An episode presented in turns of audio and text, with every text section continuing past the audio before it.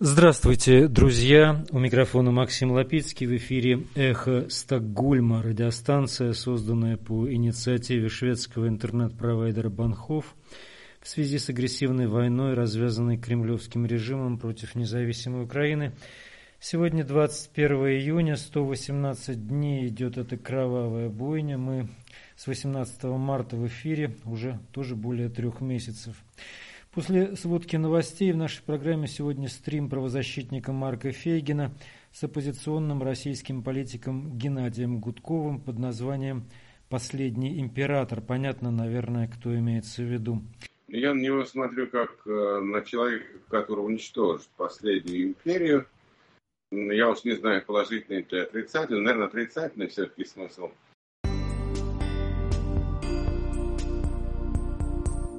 Напомню, что нас можно слушать на коротких волнах в диапазоне 31 метра, частота 9670 кГц в 10 вечера по Киеву и Москве по вторникам и субботам.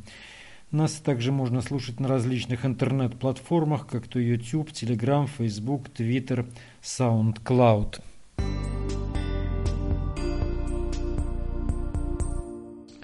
Итак, новости. Вооруженные силы Украины, судя по всему, нанесли удар по буровым установкам Черноморнефтегаза. Об этом, во всяком случае, заявил правитель аннексированного Крыма Сергей Аксенов. Напомним, что Российская Федерация захватила буровые платформы в 100 километрах от Одессы и 150 километрах от Крыма еще в 2014 году в связи с аннексией полуострова. Российская Федерация также использовала их для наблюдения за надводной обстановкой с помощью радиотехнической разведки. И, соответственно, видимо, ответ по южным территориям Украины – Днем в понедельник, 20 июня, был нанесен массированный удар 14 ракетами, сообщило оперативное командование «Юг». Обстрелу подверглись Одесса, Очаков, Белгород, Днестровский и устье Дуная. Пострадавших среди мирного населения нет, отметили в объединенном командовании группы «Юг». Заместитель министра обороны Украины Анна Маляр в эфире украинского телемарафона заявила, что в Луганской области идут решающие бои. Сейчас продолжаются без преувеличения решающие бои в Северодонецке, и планы врага или задачи, которые перед ними поставило их руководство, это дойти до рубежей Луганской области ориентировочно до 26 июня, заявила Анна Маляр. Сейчас российская армия бросила фактически все свои силы и средства в бой, чтобы штурмовать вокруг окружающие населенные пункты. Они пытаются прорвать оборону наших войск и взять в окружение. Наши войска делают все возможное для того, чтобы удержать эти территории и не допустить оцепления, рассказала заместитель министра. В Министерстве обороны Украины впервые сообщили о потерях вооруженных сил Украины в технике за время войны. Мы потеряли около 50%, это около 1300 БМП, 400 танков и 700 артсистем, заявил заместитель министра обороны Украины Владимир Карпенко в интервью National Defense. По его словам, международная помощь покрывает примерно 10-15% потребностей украинской армии на сегодня. Более 1500 гражданских лиц, украинцев, сейчас находятся в российском плену, в российских тюрьмах. Вице-премьер-министр, министр по вопросам реинтеграции временно оккупированных территорий Украины Ирина Верещук заявила об этом. А глава Офиса президента Украины Андрей Ермак рассказал, что известно о защитниках Азов стали спустя месяц их нахождения в плену. Знаем, что они живы, что это касается условий. Это вопрос тоже отслеживается. Сказать четко, в каких они условиях мы пока не можем, но мы точно знаем, что они живы, заявил Андрей Ермак. Глава Офиса президента сказал, что процесс переговоров по обмену очень сложный, но не прекращается ни на час. Также он подчеркнул, что если с защитниками Азов стали что-то случится, никаких переговоров с Россией не будет в принципе. Говорит «Эхо Стокгольма» и на очереди у нас стрим Марка Фейгина, где он вместе с Геннадием Гудковым обсуждают события последнего времени, в частности, происходившее на Петербургском экономическом форуме, где Владимир Путин получил форменную оплеуху от президента Казахстана Касым-Жомарта Токаева. Дорогие друзья, рад всех приветствовать на канале Фейгин Live. Сегодня воскресенье, 19 июня, время 20 часов 1 минута. И мы проводим очередной стрим. У нас сегодня в гостях снова Геннадий Владимирович Гудков. Геннадий Владимирович, привет. Да, я всех приветствую, желаю хорошего настроения и здоровья. Вот поправляю часы, что-то мне подотстали на полторы минуты. Слава богу, слава богу, потому что 10 тысяч человек нас уже смотрит, как это обычно. Все знают фирменный фейгенский призыв. Он заключается в том, чтобы вы, конечно же, ссылки на этот эфир размещали в своих аккаунтах в социальных сетях и группах, особенно из России нам это важно, потому что там, конечно, ситуация чудовищная, но мы об этом будем говорить. Ну и, конечно, подписывайтесь на канал Фейгин Live. Мы приблизились к отметке почти 1 миллион 500 35 тысяч – это много, но недостаточно для счастья. Поэтому не обессудьте, сделайте одолжение и подпишитесь, если смотрите а без Сколько марк для счастья? Скажи, пожалуйста, по твоим понятиям. Когда а, счастье? Оно не количественное, оно, как сказать, хронологическое. Оно наступит ровно в тот момент, когда мы с тобой отнесем а не, мы не будем нести, мы просто будем комментировать с тобой сидеть, когда его будут, значит, закапывать. Вот. И как раз о нем мы и будем сегодня говорить. Мы назвали «Последний император». Не знаю, эти отсылки к фильму Бертолуччи, хотя там речь шла о куда лучшем персонаже. Вот. А, но, тем не менее, мы решили... Почему так назвать? Потому что все последние, ну, дай бог, недели, может, больше, Путин решил себя фактически называть императором. Если до этого он то, значит, что-то, знаешь, среднее между президентом, фюрером, а, значит, генеральным секретарем, не поймешь, что он хотел, да, потому что он с нацизмом борется в Украине, то он, значит, э, э, это, говорит, историческая Россия теперь, а до этого говорил, что мы тут союз народов, нас сплотило, победа да, да, в войне, да. туда-сюда. Потом, значит, я, я значит, создал, такой... Украину создал путь этот, Ленин, извините. Да, да, Ленин создал, значит, Украину. Ну, вот не поймешь его. Сейчас он а, перешел к риторике исключительно имперской. Он, значит, на встрече с бизнесменами, а, молодыми причем, да, а, значит, подвижный такой был, ногами меньше дергал, но заявил о том, что вот Петр, говорит, 350 лет, я вот сходил, посмотрел, а вы знаете, говорит он, что вот э, как бы я Петр, ну, там я утрирую, естественно, но тем не менее, что теперь я Петр, мы теперь земли занимаем не потому, что там что-то какую-то э, заканчиваем Вторую мировую, с нацизмом, нет, мы просто вот Просто захватываем, потому что захватываем. Ничего другого мы а, под этим да, и не пытаемся, да. значит, предполагать. Вот, говорит, Петербург стоял на шведских землях, а там у нас война северная была со Швецией, два десятилетия, вот Ладога, туда-сюда. И, ты знаешь, этот тезис повторил. Собственно, на ПМФ, на прошедшем э, Петербургском международном экономическом форуме, оттуда масса наших с тобой общих друзей присылала мне всякие, значит, картинки, вот там, и так далее. Э, значит, бывший депутат кое-какие там э, людишечки, которые на всякий случай, как говорится, Фейген, смотри, о чем мы тебе покажем. Вот прислали э, там разные там картинки про раздел Украины и так далее. Ну и в том числе человечек прислал, значит, прям сидел он в зале, где докладывал этот товарищ, делился впечатлениями. Вот смотри, давай это вот как раз обсудим. Он, значит, себя мнит императором. Ну, с Петром сравнивать. До этого, кстати, Александр Третьим они упивались. Считали, что это блестящий период. Россия никаких войн не вела при Александре Третьем. Хотя это тоже так, это знаешь. Вот. Ну, еще много чего он напел. А теперь вот как бы, значит, от риторики, да, имперской к императорской. В чем разница? Потому что, ну, империя, ладно, она и советская была, квази-империя. А он вот теперь уже такой с антикоммунистическим, с антисоветским, я даже сказал, потому что советами создана Украина. Он теперь вот к Петру, царям и с заходом, видимо, на престол наследия. Потому что, ну а как вы, вы что хотите, да? Путины, Романовы там. Вот я это прочитываю. Я не знаю, как ты. Вот поэтому, вот как ты это видишь? Похоже ли это на то, что, ну, где-то он для себя определился, а что такого? Подумаешь, а? а вот э, буду как бы и наследственное будет у нас. А что? Подобные примеры на территории бывшей СССР есть. Вот, ну, наследственные династические режимы, хоть в Азербайджане, хоть в Туркменистане, хоть вот в Таджикистане такое и так далее. Сейчас постепенно они все складываются. Ну, почему бы Россия, да и Беларусь, собственно, по этому же пути идет. Там ясно, что Лукашенко хочет составить сыночка. Вот э, как ты вообще на, в целом эту проблему смотришь, на этого последнего императора? Я на него смотрю как э, на человека, который уничтожит последнюю империю. Я уж не знаю, положительный или отрицательный. Наверное, отрицательный все-таки смысл. Вот. Но в чем тут... Э, я бы ушел в некоторую современную историю путинизма, если можно. Да. Я, по-моему, как-то говорил на канале, но я хотел бы, может, еще раз повторить для лучшего понимания. Э, у меня есть два эпизода, связанных с его вот этой идеей быть императором. Причем оба рассказа я из тех, от людей, тех, которые к нему не просто вхожи, а очень близко вхожи, услышал.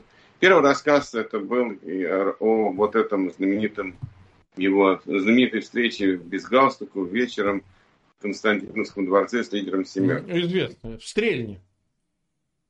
Э, По-моему, Стрельне. Я не помню. Ну, в Питере, вот где была встреча. А, ну, извини, может быть. Да. Ну, может неважно. Важно, что в Санкт-Петербурге, там под Петербургом. И э, там вся встреча была посвящена там, вопросам безопасности, глобального сотрудничества и так далее и тому подобное. И повестка была посвящена этому. А вечером, вдруг неожиданно для всех, когда уже все снялось, таки э, понятно, что это, не менее, продолжение официальной части, Путин вдруг взял тост. Мне рассказывали люди, которые там недалеко сидели и все это видели, слышали. Это я утверждаю достоверность источников не сейчас, кстати при власти. Вот. И э, он обратился с таким тостом, что, дорогие господа, там, товарищи, партнеры наши там, и так далее, уважаемые, очень рад, что вас здесь приехали, видеть вас здесь и так далее. Очень рад потому, что мы провели конструктивные встречи, что мы вот так друг друга хорошо понимаем. Вот. Ну и говорил там много таких нормальных слов, тогда еще умел говорить.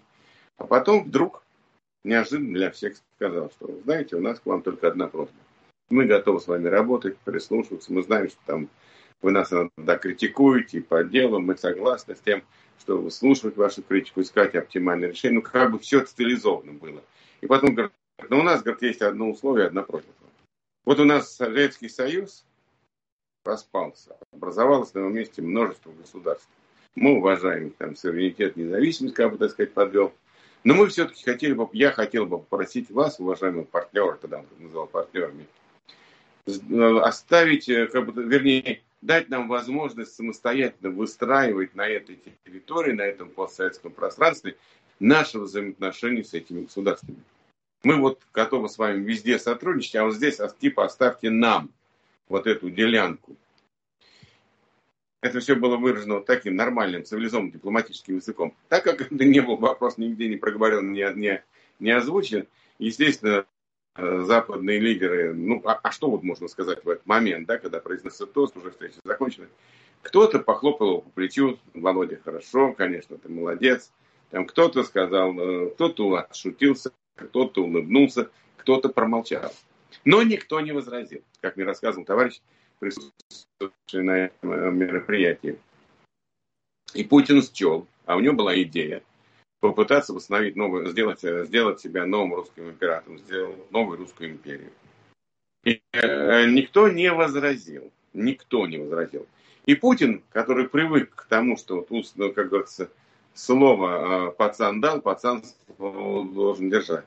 Привыкший к тому, что все нужно договариваться как бы по понятиям, он счел это, что он получил карт-бланш и индульгенцию на полную свободу действия на территории бывшего постсоветского пространства, ну, за исключением балтийских государств, которые к тому времени уже ушли и в Европу, и в НАТО. Все промолчали. И вот тогда э, он начал реализовывать обдумывать план создания новой русской империи с собой во главе. Но неинтересно им было России уже рулить к тому времени.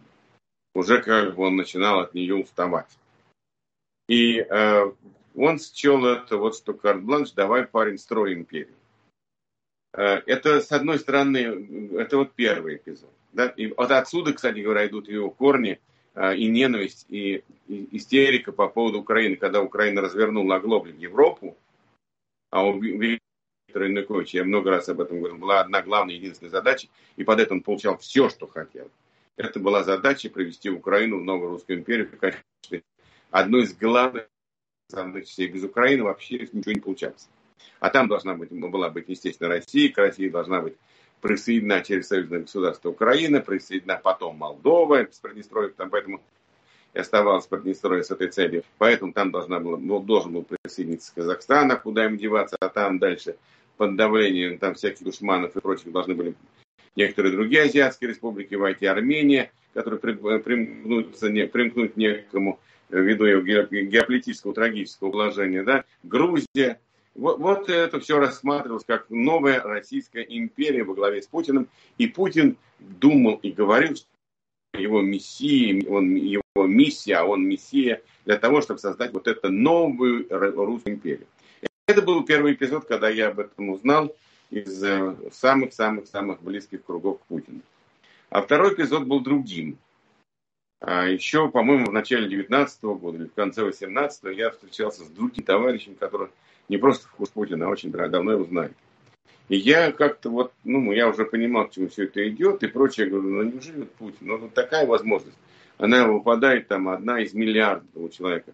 Вот войти в историю реформатором, каким-то позитивным элементом, каким-то человеком, который дал толчок стране, который какой-то, ну, оставит след в истории, глубочайший, ярчайший след. Как же мог он растерять это все и прочее? И мне товарищ говорит, Ген, а ты напиши письмо-то. Я, я сказал, что там, ну, когда кто-то им писал письмо, там, говорит, а напиши им письмо. Я говорю, зачем? А говорит, ты знаешь, вот э, ему будет полезно об этом узнать, потому что он считает, и мне э, человек вхожий к Путину, сто процентов. Говорит, ты знаешь, он считает себя уже человеком, он считает себя уже великой исторической личностью, насколько мы его знаем. Он считает, да, он еще там не диктатор, он еще там, ну, как бы сказать, хан большой питерской семьи, но он считает себя великой исторической личностью, который был послан России для того, чтобы его укрепить, уберечь и так далее и тому подобное. Я говорю, ее парацетен, неужели так, все, все так плохо, все так запущено. Он говорит, ну вот, э, что, что есть, то есть. То есть он уже тогда считал, что вот он такой великий, что он историческая личность. Хотя, э, ну, он действительно историческая личность, но, к сожалению, в историю, скорее всего, влипнет, а в нее не войдет. Ну, Гитлер тоже вошел в историю, но с каким знаком, да? Ну, бесспорно, и да. Пот вошел, тоже историческая личность. Сейчас о всех этих упырях говорим тоже, как об исторической личности, но соответствующей оценкой. И вот два эти эпизода тогда, вот сейчас я понимаю, что Путин к этому шел все свое правление. Чтобы сказать, что я там, если не, не не, не Петр Первый, не Иван Грозный, там, а кто-то еще там.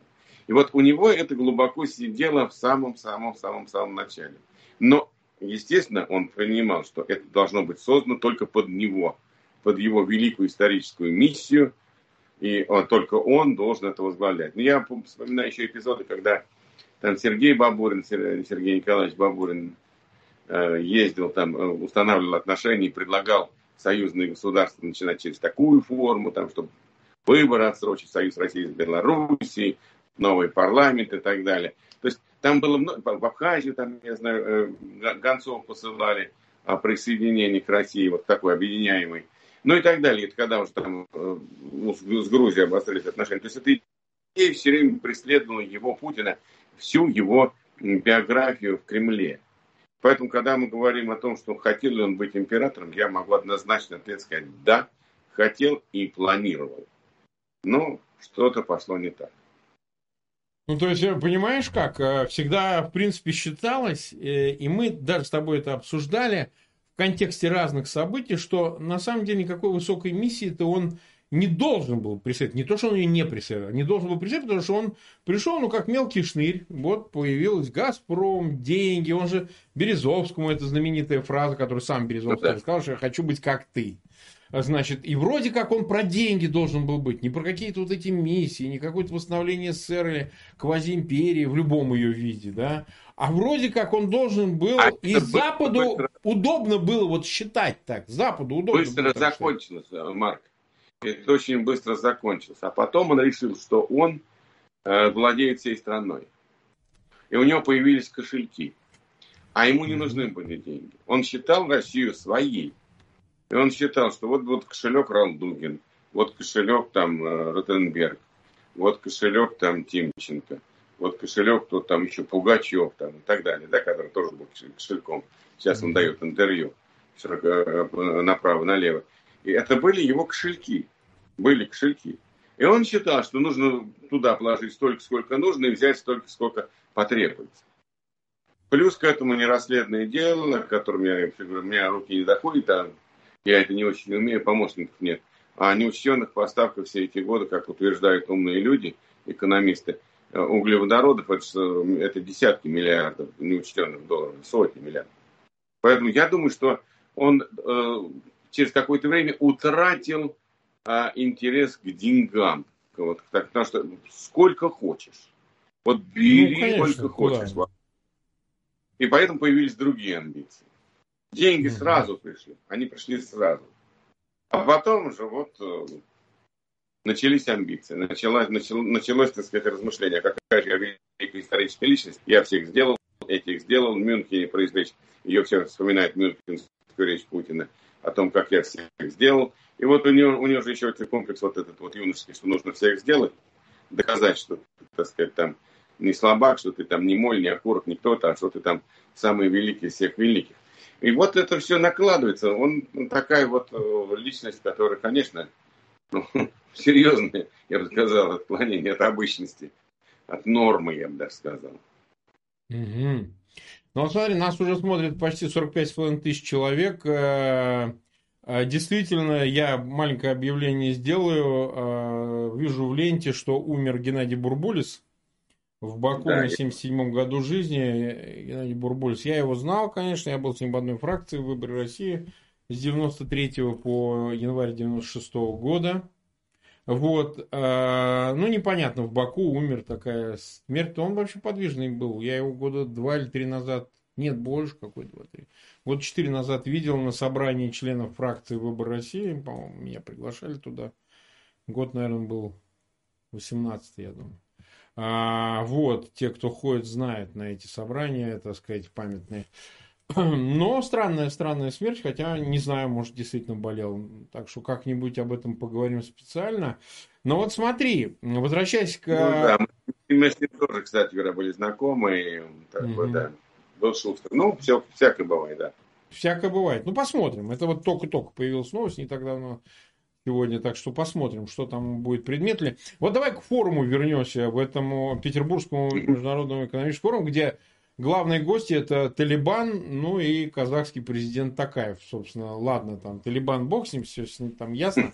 А Талибан, Талибан померк на фоне Такаева. Померк, померк, да, да, да. То есть, как бы, в общем, где-то он их сделал всех Такаев, да? Сделал. Ну вот удивительная вещь. Вот смотри, а, как раз о Такаеве. Такаев выступил, ну вот таким, я бы сказал, а, антиподом на этой публичной встрече Путина, потому что этот об имперских амбициях, а тут ему человек из этого пространства говорит, вы знаете, мы тут этих признавать не собираемся, это квазигосударство, Э, режим санкций, нравится, не нравится, про красавицу, значит, будем соблюдать. Далее, что вообще говоря, э, вот эта тема импортозамещения, самодостаточности в современном мире, она не канает. Потому что ну, ну, невозможно, поскольку не может одна страна вырабатывать все продукты, необходимые для нее, на уровне, достаточном для ее развития прогрессивного. Да?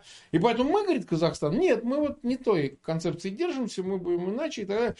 Я знаю, что часть оппозиции казахской говорит, это все был спектакль, что это все сделано было специально для того, чтобы, значит, э, э, создать имидж Такаеву, такого как бы э, с вызовом политика на пространстве бывшего СССР, у которого, да, есть опасность того, что Северный Казахстан, состоящий там из районов, населенных русскоязычным населением, может стать следующим, ну и так далее, и так далее. Хотя мне вот так не показалось. Да, вот я поделюсь своим соображением. Мне так не показалось, потому что это слишком какая-то такая острая игра. Потому что Путин действительно на фоне этих заявлений, да еще и в последующем, что он отказался от ордена Александра Невского, о чем заявила пресс-служба Такаева, этот Песков тут же опроверг, а мы, говорит, не собирались награждать. Ну, я думаю, они там раздают медали ордена, знаешь, как семечки. Поэтому на самом деле я охотно в это верю. Но суть даже не в этом. Я бы не сказал, что Путин вот на такую игру пошел бы вот своим участием, я бы так сказал. Там где-то заявляет, там где-то не, не, не, конечно. Да, да, а на фоне меня, нет, сидя в двух креслах, развалившись, там какая-то игра, какая нахрен игра? Я думаю, что объяснение здесь очень простое. Такая в январе получил как бы в связи со всеми этими событиями серьезнейшее обвинение, ну, такого морально-политического свойства от э, собственного э, общественного мнения о том, что он предатель, поскольку вел поспособствовал иностранным войскам приходу, ОДКБ и так далее. И ему сейчас надо с перехлестом показать, да нет, неправда, вы видите, как я с ним, вы видите, я что? Я на самом деле вот как бы придерживаюсь независимой линии и могу прям в лицо при присутствии вот этого хера императора, могу вот такое сказать. Вот смотрите, какое. Я думаю, что это скорее было, да, спланировано со стороны э, Такаева. Он, безусловно, знал, что он будет это делать. Вот. Э, а вот э, московская страна об этом не знала, она не готова была. Ну пусть бы даже так, но в более смягченных выражениях, в таких каких-то более плавных, так сказать. Потому что они считают, что они помогли ему в борьбе с кланом Назарбаева, и он им по гроб жизни обязан. Но если уж не там присоединиться к этому союзному государству, как минимум уважительно, и я бы сказал вот так, на Книксоне относиться к Путину как к потенциальному императору и вот ко всем его значит, подобного рода идеям. А он повел себя, ну, прям с вызовом. То есть, какое ДКБ теперь, какие там э, СНГ и другие вещи на этом фоне. Ну, потому что это уже никуда не денется. Там еще хуже. Хуже? Ну, давай, там вот поговорим. еще хуже. Давай. Ну, нет, в том смысле, что хуже. Ведь э, Казахстан является частью союзного государства. Мы там можем по этому поводу сколько угодно иронизировать, да, да. там говорить о мертворожденном дитяте и так далее и тому подобное. Но у нас э, нет таможен, у нас э, упрощенные там все эти перемещения, у нас нет и виз, у нас идет гармонизация, должна была идти гармонизация, синхронизация законов и так далее и тому подобное. И другие интеграционные процессы, которые были запущены при создании так называемого союзного государства. На деле, конечно, Путина все э, кинули в хорошем mm-hmm. смысле этого слова потому что все просто попользовались этим, правильно сделали, кстати говоря. И потом сказали, ну, знаешь что, Владимир Владимирович, сейчас вот у нас не получается, у нас 17 лет не согласуется с 37 и 149, ну, никак не идут, нам еще нужно время, лет там 150, чтобы потом доработать эти пакеты, и тогда, конечно, мы все прямо однозначны. То есть его постоянно водили за нос. Водили, водили, но он все-таки почему-то считал, что он додавит. И Беларусь mm-hmm. додавит, и Казахстан додавит. И почему он начал войну против Украины? Потому что, ну, не только потому, что режим свой сохранить, она ему была опасна, как демократическая страна, но еще потому, что попытаться сделать последнюю попытку обратить Украину, Украину э, в русскую вот новую империю, путинскую. Потому что иначе она с концами уходила в Европу, назад. И вот война-то не просто так образовалась. То есть там они считали, что вот еще год и полтора, и от Украины ничего не останется той Украины, которую они еще попытались вернуть в лоно своей церкви. И так, по сути дела, размазал Путина.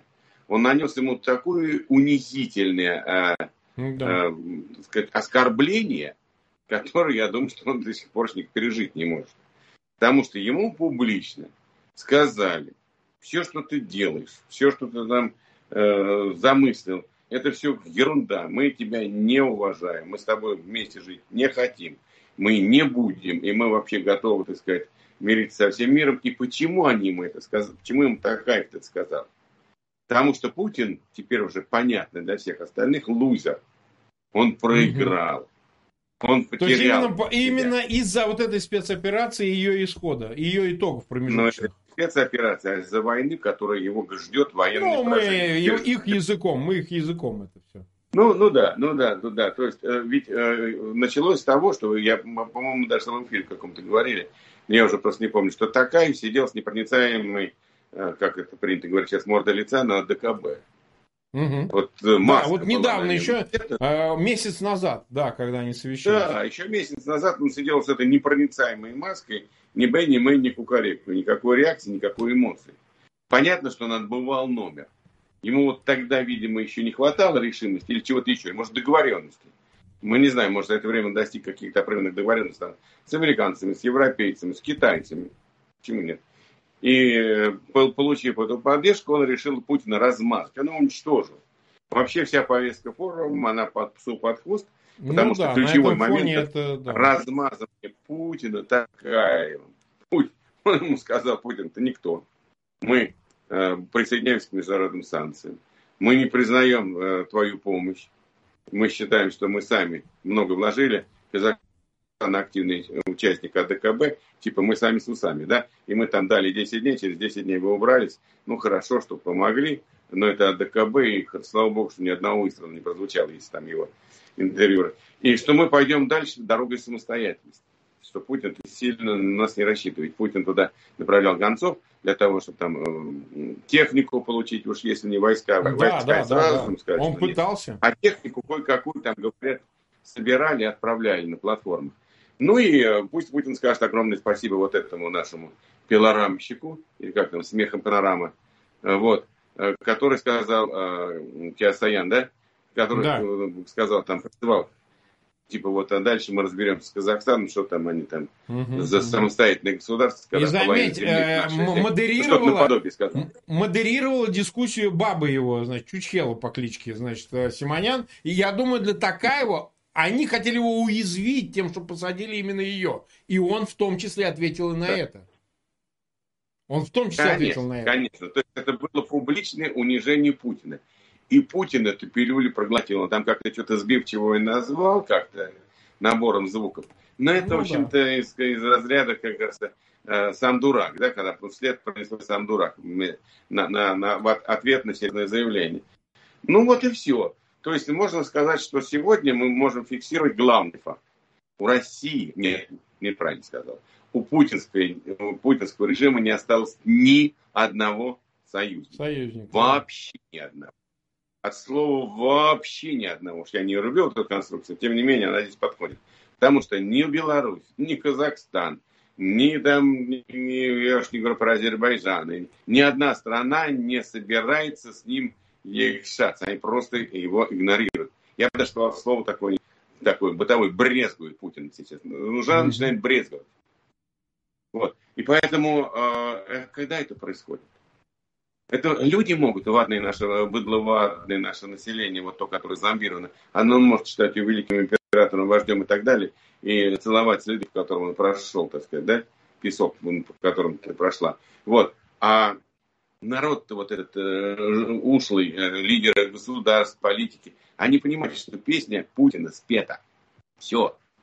Ребята, таймер обратного отчета, при котором этот император стал последней фигурой уходящей империи, он уже включен, уже работает на полную мощь. Это только вы, дурачки, там что-то не поняли. А мы давно уже знаем.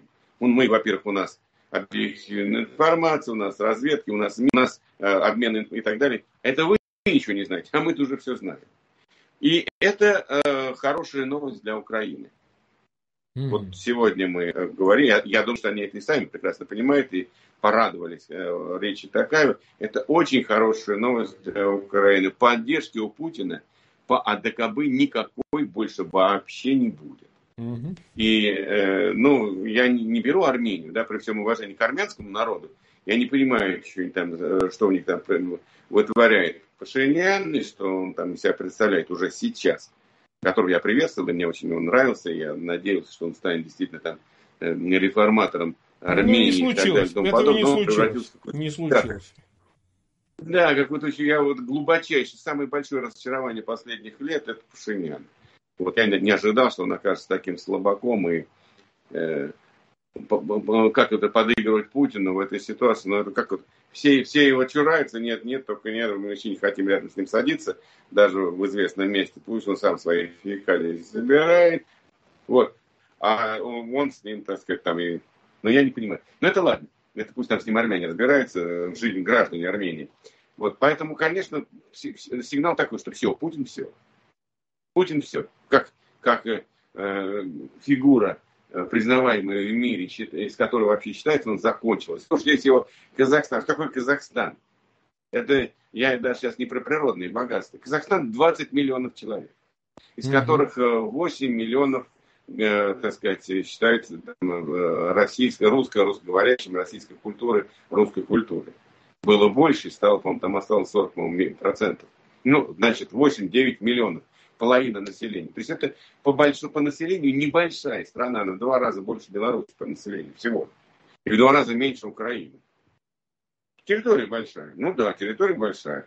Природные ресурсы, да, серьезные природные ресурсы. Но сама страна небольшая, она э, вот. Но, а, и, причем вот она же сейчас там ни в каком ни в блоке, нигде. У нее там нет ни поддержки, ни договоров. Она не в НАТО, она не в ЕС.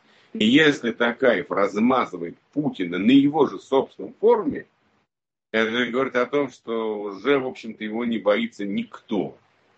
Вот это хорошая новость для всех нас и для Украины.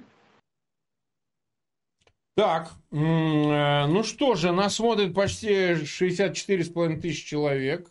18 тысяч поставили лайки. У тебя, Геннадий Владимирович, сильно тормозит интернет, об этом пишут. А ты же у нас с Wi-Fi там выходишь, да? Геннадий Владимирович. Я выхожу с Wi-Fi, вот он должен работать хорошо, не знаю, что с ним. Тормозит. Ну, у меня просто да. был провайдер, провайдер вчера кончился. Я прилетел от э, старшего сына.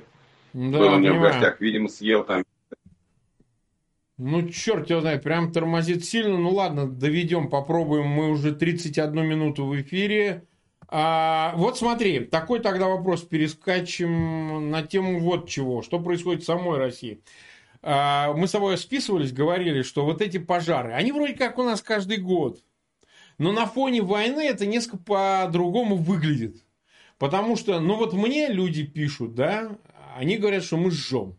Не знаю, ну они анонимы, я не знаю, они пишут мне в почту, они пишут э, э на канал, и они говорят, все, вот у нас э, красного петуха мы решили э, Путину подпалить, вот раз война, раз то, раз это. Как ты считаешь, выглядят вот эти все пожары как рукотворные, как попытка вот формы сопротивления а вот всему, что творится, связано с войной, с одной стороны, с обнищанием, может быть, я не знаю, Э, барам, хозяевам жизни решили испортить жизнь. Вообще, как ты на это смотришь, на обстановку в России в этой части? Во всем остальном мы можем там по-разному оценивать, но вот тут такое ощущение, там и с поджогами военкоматов, и уже какие-то военные части пошли. Можно, конечно, списывать это на украинцев, да, как, как будто агентура там жжет вообще всю страну. Но такое ощущение, нет, что... Нет, эти... нет, давно там что... Ну а что, да, как ты вот на это смотришь? Ну, э, э, я бы все-таки разделил это на два э, фактора. Первый, мы всегда, я говорю, как в прошлом много лет зампред Думского комитета безопасности, мы всегда имели безобразную статистику по пожарам и погибли людей в пожарах. Мы в этом смысле, к сожалению, чемпионы, чемпионы мира. Если мы берем там на душу населения с огромным отрывом, по числу пожаров и гибли людей, по числу нанесенного ущерба. Это наш авось, это наш бардак, это наша коррупция, когда пожарная охрана проверяет только те компании, которые могут платить и откаты, взятки, и поборы, а те, которые действительно готовы завтра э, загореться и где погибнут люди, там какие-нибудь дома для престарелых, больницы, школы и так далее, там никого не найдешь, никакого там мирового инспектора. Это первое. Мы были чемпионами и, к сожалению, продолжаем чемпионами оставаться. Второе. Я вспоминаю свой разговор от 2011 года в Кремле. Когда я после всех этих разборов пришел в Кремль и говорю, ребята, то, что вы делаете, вы создаете условия для радикализации протеста. Он мир. Сейчас он нормальный. Сейчас от вас всего-то требует переизбрать нормально, по-честному Государственную Думу. И, в общем-то, можно спокойно дальше э, чтобы страна безаварийно двигалась. Меня, конечно, послали в известном, так сказать, адресе, ну, правда, вежливо послали. И говорят, ну как вот радикализовываться будет? Как он будет радикализовываться? Мы же там у нас ФСБ, у нас там МВД. Я говорю, ребят, начнут сжечь. Сначала будут акции, не связанные с насилием над личностью. Вот начнут бросать коктейли Молотова. В здания МВД, здания каких-то там других государственных органов. Они начнут гореть, типа. Конечно, можно будет их списывать там на какой-то глупый, стихийный, маргинальный протест, но это будет. И это будет только предтеча дальнейших событий, при которых кто-то начнет применять оружие или взрывчатку. Да ладно, вот ты расскажешь, это у тебя вот понятно, ты там безопасник, у тебя там одно на уме. Мы думаем, что будет все по-другому, ничего не будет, народ любит Путина, все будет хорошо. Ну, на этом мы, в общем-то, наш э, научный спор Э, в администрации президента и закончили. Больше мы его не продолжали. И вот э, я обратил внимание и пришел к какому выводу, что общественно-политические процессы имеют очень большую инерцию. Вот то, что понятно, как пойдут общественно-политические процессы, это не означает, что они пойдут. Еще большая отсрочка по времени может быть. И вот то, о чем мы говорили в администрации президента, я, ребята, этих предупреждал, о недопустимости радикализации протеста, произошло не через год, через два, через три, а происходит вот сейчас. Сейчас, по сути дела, общество расколото. Украина, она и в 2014 году расколола общество, семьи расколола, родственные отношения расколола. Ведь сейчас люди ненавидят друг друга из Украины. Ненавидят. Угу. Готовы цепиться друг другу в глотку. И вот э, определенные полюса настолько сейчас накалены отношения там и радикализированы, что они готовы друг друга, так сказать, убивать. Это очень опасная ситуация, это предтеча грядущих, возможно, возможно, грядущей гражданской войны. Украина точно расколола все общество. И вот э, радикализация сейчас, она идет вот и благодаря вот этой взаимной ненависти. Э, ненависти. То есть не могут люди э, как бы и менять ситуацию. И что тогда? Тогда нужно еще помогать вот этому бардаку. Э, авось спишут на случайные пожары. Хотя, если по-честному говорить, по-честному, э, грамотная пожарная охрана, инспектора, эксперты всегда определяют, это умышленный поджог или неумышленный. Ну, это как, понятно. Откуда пожар начинается, где он распространяется, какая температура горения, в результате чего это произошло. Ну, то есть очень сейчас э, с, учетом современной техники, анализаторов и так далее, дают очень качественный э, прогноз, а качественную э, оценку, что произошло на самом деле. Очень точную. И это намного гораздо более точно, чем это было там 10, 20, 30, 40, 50 лет назад. То есть изменилась возможность. А, поэтому они наверняка знают.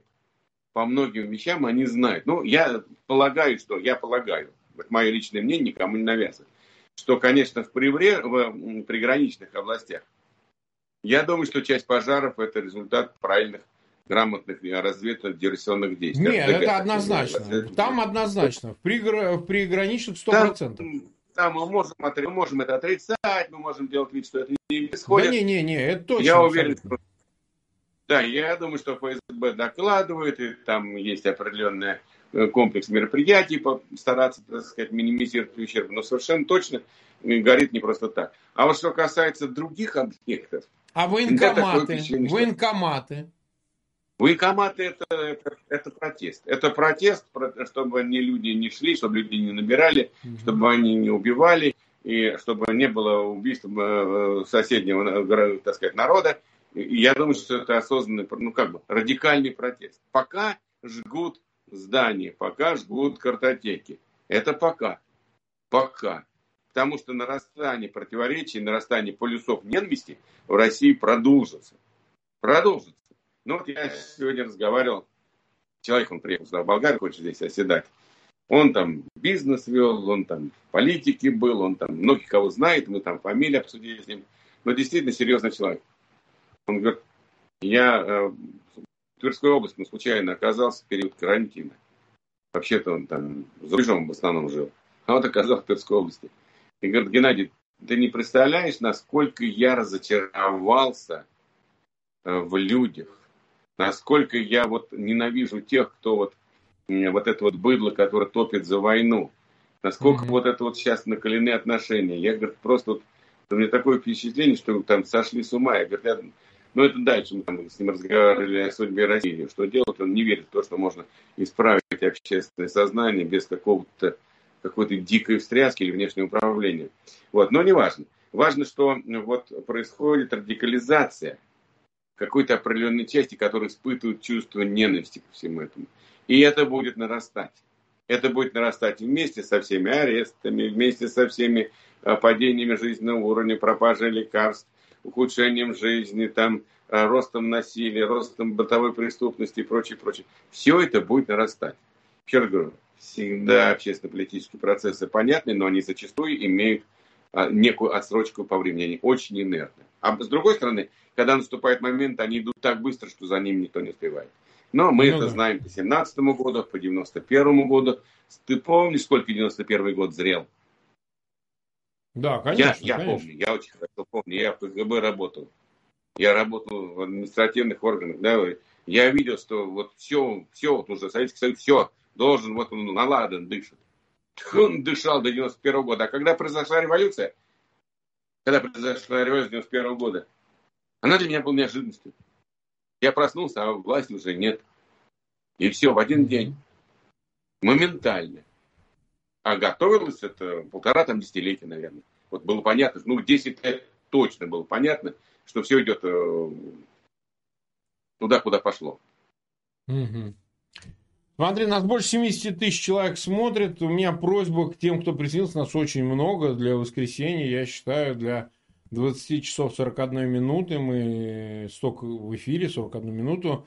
Очень много люди предпочли послушать нас с тобой. Так что просим вас ссылки дальше распространять э, в своих аккаунтах в социальных сетях. Но вот смотри, э, получается ведь вот парадоксальная вещь. Этот заявляет об империи – причем империю за счет именно вот этих самых обывателей, которые большая часть может топить за войну, да. там до конца не понимать. Более того, мы видели на этом фоне за несколько дней до этого а, текст а, Кириенко, назначенного гауляйтером по Украине, выходит на известиях, и тут же они его снимают. Почему? Там несколько фраз, которые зашлись, ну и началась какая-то такая волнообразная дискуссия в сети, что а как это за наш счет? Там было прямо сказано, будем восстанавливать Донбасс, за бюджетные триллионы и так далее, все вложимся. Но мы знаем, что это означает. Это, во-первых, все разворует, а во-вторых, ограбит по второму, по третьему, по десятому кругу вот этих самых 140 миллионов обывателей, в том числе и тех идиотов, которые за войну. А эти идиоты, они не понимают, дураки, вы не понимаете, что это за вас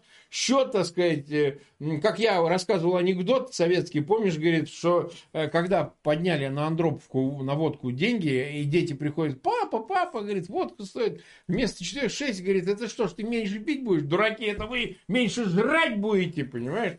Вот, так и тут. Э, вы меньше жрать будете. Каждое новое присоединение на вас же скажется, на ваших пенсиях. Да? Этого не доходит. Но тем не менее, тем не менее, ты понимаешь, какая ситуация получается?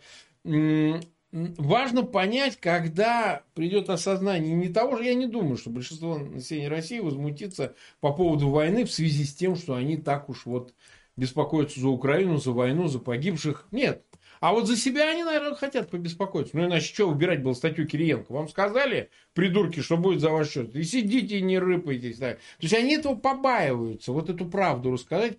Э, понятно, что в условиях санкций, изоляции, вот этого всего, что творится, падение экономического, ну, неважно, там, на 10, на 12 процентов прогнозируемого падения за год, да, хотя кто его знает, там, как посчитать. А, но это же все будет компенсировано за счет вот этих самых э, сограждан, всего этого населения, которое до конца не осознают, как связаны вот эти все имперские проекты с обнищанием. А они напрямую одно из другого вытекает. А на твой все-таки взгляд, Э, об этом все говорят, мы с тобой много раз говорим, но мы раз за разом в связи с новыми событиями пытаемся это по-новому осознать. То есть вот этот холодильник пресловутый, он э, требует чего? Какие явные критерии а, необходимы для того, чтобы а, вот эта публика, население, даже которое топит за войну, ватная там и так далее, вдруг очнулась и сказала, как вот ты говоришь одномоментно, а какого хера мы за это за все платим? Почему мне не заплатили мою пенсию? Они этого не будет. Этого не будет. Но прежде чем я буду это высказывать свою точку зрения на этот счет, я хотел бы э, пробросить такую новость, неожиданно для меня. Э, Давай. Мне тут позвонили и сказали, что гауляйтером на новую Украину, которую пытается создать на оккупированной территории, э, самая вероятная кандидатура, знаешь, какая рассматривается? Нет. Медведев. Медведев? Медведев. Да. Его недавно тут клоуном назвал новый руководитель этой Мюнхенской конференции. Да, так. Ну и, может быть, и клоуна туда послать, и, и не так жалко, если что с ним произойдет. Ну да, если его как этого, вот. ну, как говорят, взорвали кого, так, Коха или кого там взяли? Говорят, что сейчас он так и, торгает эти жестокие да, хоть кличка у него жалкий, но он сейчас самый такой ястреб. Ястреб-ястреб просто. Кликочет со страшной силой на всех. Вот. А что касается вот холодильника и телевизора, вот мне кажется, опять-таки я же, как бы сказать, свою точку зрения высказываю, она может быть совершенно неправильной. Ну, мне кажется, что сейчас не сработает вот этот эффект холодильника, потому что э, для людей вроде как идет война. Угу. А раз идет война, надо терпеть. Там отцы терпели, деды терпели, нам велели. А вот что может действительно их заставить по-иному оценить ситуацию, и я думаю, что это произойдет в самое ближайшее время, ну, относительно ближайшее, в течение месяцев, да, каких-то.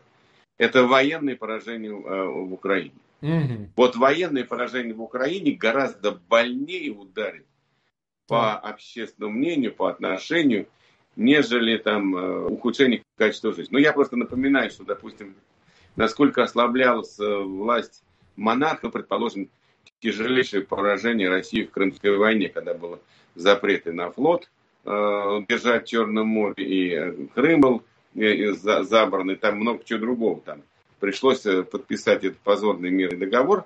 Эм, я сейчас не помню место, где он был подписан. Не Сан-Стефанс, нет, не, Сан, не помню. Вот. И э, вот э, тогда очень серьезные, так сказать, колебания пошли во власти в России.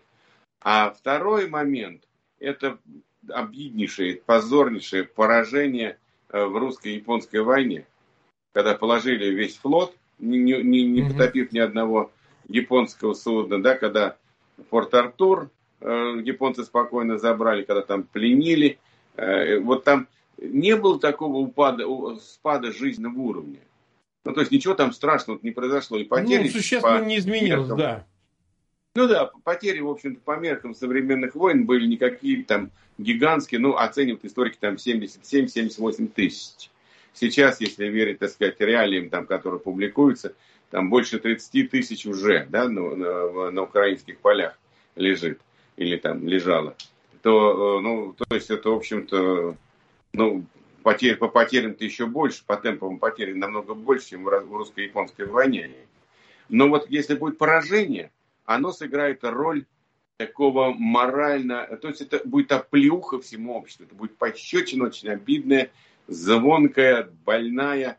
И я думаю, что она гораздо большее влияние окажет на общественное мнение, на пробуждение, на включение каких-то критических механизмов, на понимание происходящего процесса, намного больше окажет влияние, нежели там падение жизненного уровня еще там на 20%. Вот я думаю, что вот это вот мораль, мораль сейчас, такое морально-психологическое состояние, если оно будет изменено этим военным поражением, намного будет более влиятельным а, вот это поражение, нежели любые другие невзгоды.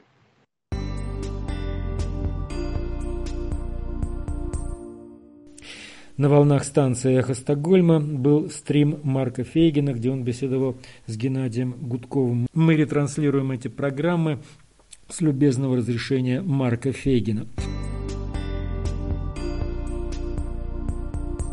Вы слушаете «Эхо Стокгольма». Друзья, ситуация сейчас такова, что нам, видимо, придется сделать летний перерыв в нашем вещании. Организационно просто не удается найти людей, которые будут работать в это летнее время, и поэтому вот такой летний перерыв. Обещаем вернуться с новыми силами 16 августа. Будем надеяться, что за это время украинская армия получит необходимое оружие, вооружение перейдет в решительное наступление и выбьет российских захватчиков со своей территории. И под финал этой программы хочу поделиться новостью совсем не военной, но приятной, летней. В Швеции в Стокгольмском зимнем цирке с 1 июля начнутся спектакли нового мюзикла для детей на сказке Астрид Лингрен о Пеппе Длинном Чулке, эпизоде, где Пеппи отправилась на цирковое представление со своими друзьями Томми и Анникой. Мюзикл этот создан при непосредственном участии Бьорна Ульвеуса из АББы, Бенни Андерсон тоже принял участие в написании музыки, ну а потому как это цирк, в нем будут и цирковые артисты из известного в Швеции и в мире авангардного цирка «Cirkus Cirkör. Спасибо вам, друзья, за то, что были с нами. Под финал соло на фортепиано Бенни Андерсона. Спасибо за музыку. Thank you for the music. До свидания.